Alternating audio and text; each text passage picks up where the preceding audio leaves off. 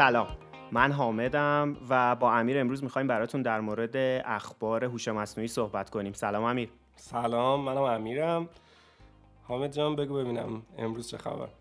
والا حقیقتا امیر من داشتم اخبار هوش مصنوعی رو دنبال می‌کردم. یه خبری دیدم که نوشته بود که یه مسابقاتی قرار برگزار بشه و یه سری درونن که قرار پرواز بکنن و مسابقه بدن با هم دیگه. منتها این drone ها رو قرار هوش مصنوعی به پرواز در بیارن. و دیدم که این مسابقه رو ظاهرا شرکت یا حالا مجموعه DRL داره برگزار می‌کنه. تو چیزی در مورد این شرکت می‌دونی؟ بله بله. DRL یا یه organization یه که به نام DRL Drone Racing League که در سال 2015 در واقع تأسیس شده و اولی مسابقاتش سال 2016 بود. این شرکت یه سری ها داره که یک سری در واقع خلبان های انسان خلبان های واقعی. آها یعنی هوش مصنوعی نیستن؟ نه نه نه. هوش مصنوعی نیست. یک سری خلبان ها مثلا تو تیم های 6 7 8 نفره با همدیگه مسابقه میدن و یک مسیر در حدود یک مایل رو طی می‌کنن. و عملا اون خلبان ها یک جای دیگه ای نشستن و با وی آر دارن دوربین های درون رو می‌بینن. دوربین روی درونه یعنی از اون دید می‌بینن. از اون دید از دید عملا از دید فرست پرسن ویو دید اول شخصه. دید اول شخصه و با هم مسابقه میدن. یک سری نکات جالب داره این درون ها اون همین هستش که یکی اینکه صفر تا 80 مایل یا صفر تا 130 کیلومتر در زیر یک ثانیه است. یعنی از زمانی که درون شروع می‌کنه به مسابقه دادن ظرف کمتر از یک ثانیه سرعت درون ها به 130 کیلومتر در ساعت می‌رسه.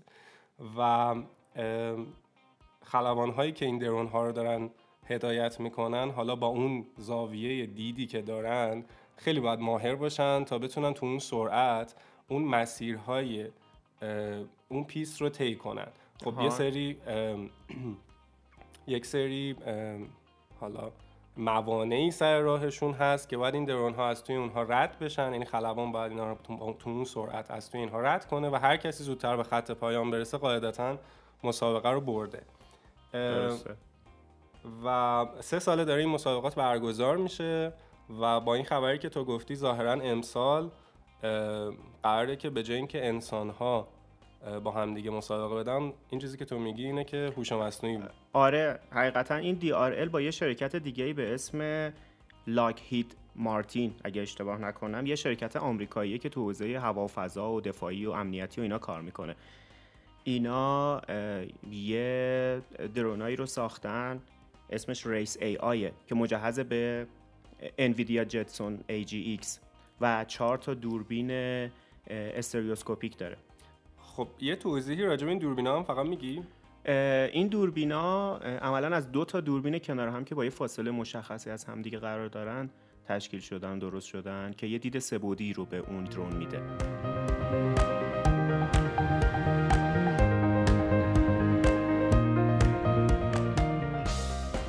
خب خب چند تا تیم اصلا شرکت کردن؟ و این مسابقات آره اینجا 420 تا تیم شرکت کردن از دانشگاه و کشورهای مختلف و یه سیمولاتوری دارن که این سیمولاتور توی استیم هم هست. حالا نمی‌دونم اینی که اینا توش مسابقه دادن همونه یا نه. ولی این 420 تا تیم با هم دیگه توی چند تا مسابقه مجازی مسابقه دادن و از بین اونها 9 تا تیم انتخاب شدن برای مسابقات نهایی که قرار توی چهار تا مسابقه تو پاییز امسال انجام بدن و با هم دیگه مسابقه بدن یه فقط چیزی من اضافه کنم اون سیمولاتوری که گفتی رو حالا نمی‌دونم تیمای ای آی توش مسابقه دادن یا نه ولی همونجور که گفتی یه سیمولاتوری توی استیم هست که در واقع پایلت های خلبان هایی که می‌خوان تو مسابقه واقعی انسان هاش با هم مسابقه بدن اول توی اون با هم مسابقه میدن و فکر کنم چیزی حدود 50 تا میشن داره. و نفرات اولی که توی اون مسابقه سیمولیشن اول بشن بعدا میان و توی مسابقات انسانی این درون ها هم با هم مسابقه میدن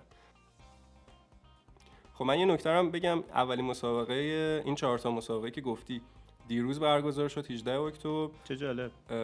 آره و یکی از یه تیم از دانشگاه کایست کره جنوبی این, این اولین مسابقه رو برد. مسابقه بعدی هم 2 اکتبر یا 11 آبان بر 2 نوامبر یا 11 آبان برگزار میشه. و یه نکته جالب این که از این نه تا تیم هر کی اول بشه یعنی جایزه این مسابقات دو میلیون دلاره. چقدر زیاد؟ آره خب قاعدتا جایزه کمی نیست. و یه جایزه اضافی هم داره. یعنی بعد از اینکه این چهار تا مسابقه انجام شد و یه تیم اول شد با یکی از بهترین خلبان های انسان تو یه مسابقه دوتایی یعنی یه تیم هوش مصنوعی با یه انسان مسابقه میده که جایزه اونم 250 هزار دلاره که اگه اون تیم ای آی بتونه اونو ببره عملا جایزه کل مسابقات دو میلیون 250 فکر می‌کنید می‌تونه ببره؟ فکر نکنم. یعنی من یه یه دونه ویدیو دیروز دیدم از همین از همین مسابقه اول. همین مسابقه دیروز برگزار همین مسابقه دیروز برگزار شد. و نمی‌دونم مال کدوم تیم بود درونی که داشت پرواز می‌کرد ولی این موانعی که هست یه سری چارچوب هایی هستش که حالا معلق تو در فضا در محیط هستش و درونا باید وسط اینا رد شن. و با سرعت مثلا نمی‌دونم خیلی خیلی آروم از اولی رد شد ولی به دومی صاف خورد و افتاد. یعنی فکر می‌کنم که هنوز خیلی خیلی خیلی فاصله داره. پس یعنی اگه پیشرفته خیلی خوبی نکنن تو این چند ماه باقی مونده احتمالا اون 250 هزار دلار رو من فکر کنم امسال 100 درصد انسانه ببره. به خاطر اینکه وقتی مقایسه می‌کنی میگم مسابقه‌ای که آدم ها با هم میدن و با این درون ها واقعا سرعت خیلی بالا یعنی سرعت تقریبا 130 کیلومتر بر ساعته. یعنی عملا 35 متر در ثانیه است. یعنی هر ثانیه 35 متر درونه حرکت می‌کنه و سرعت خیلی زیادیه.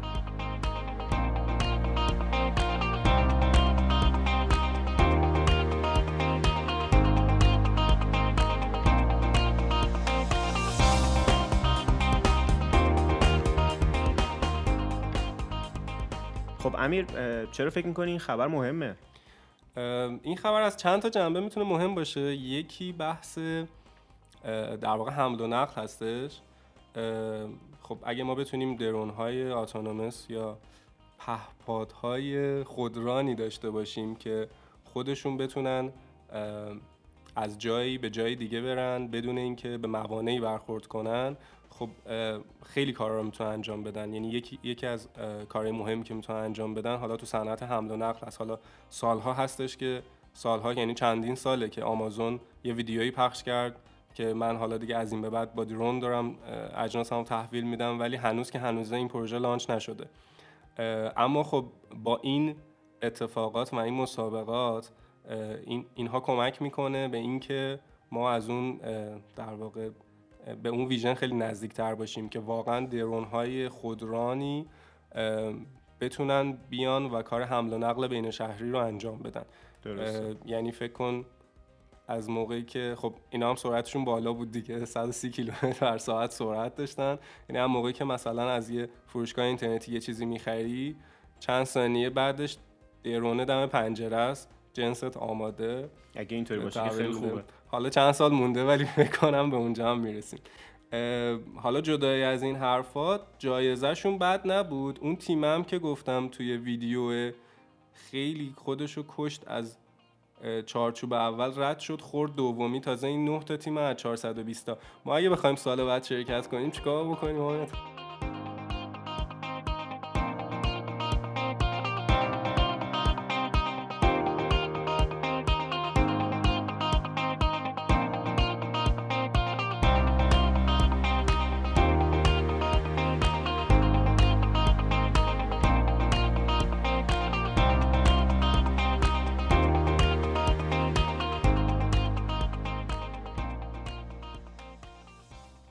خب پس من یه سر سوالا هم کلی تر پرسم اگه کسی علاقه داشته باشه که تو این زمینه کار بکنه یعنی روی autonomous drone ها کار بکنه چه پیش نیازی باید داشته باشه و اصلا چیکار باید بکنه؟ حالا خب. چه بخواد تو این مسابقات شرکت کنه چه بخواد خودش برای خودش این کار انجام بده؟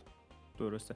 خب به نظر من اولین چیزهایی که باید بدونه و بهش تسلط داشته باشه خب machine learning و deep learning هستش.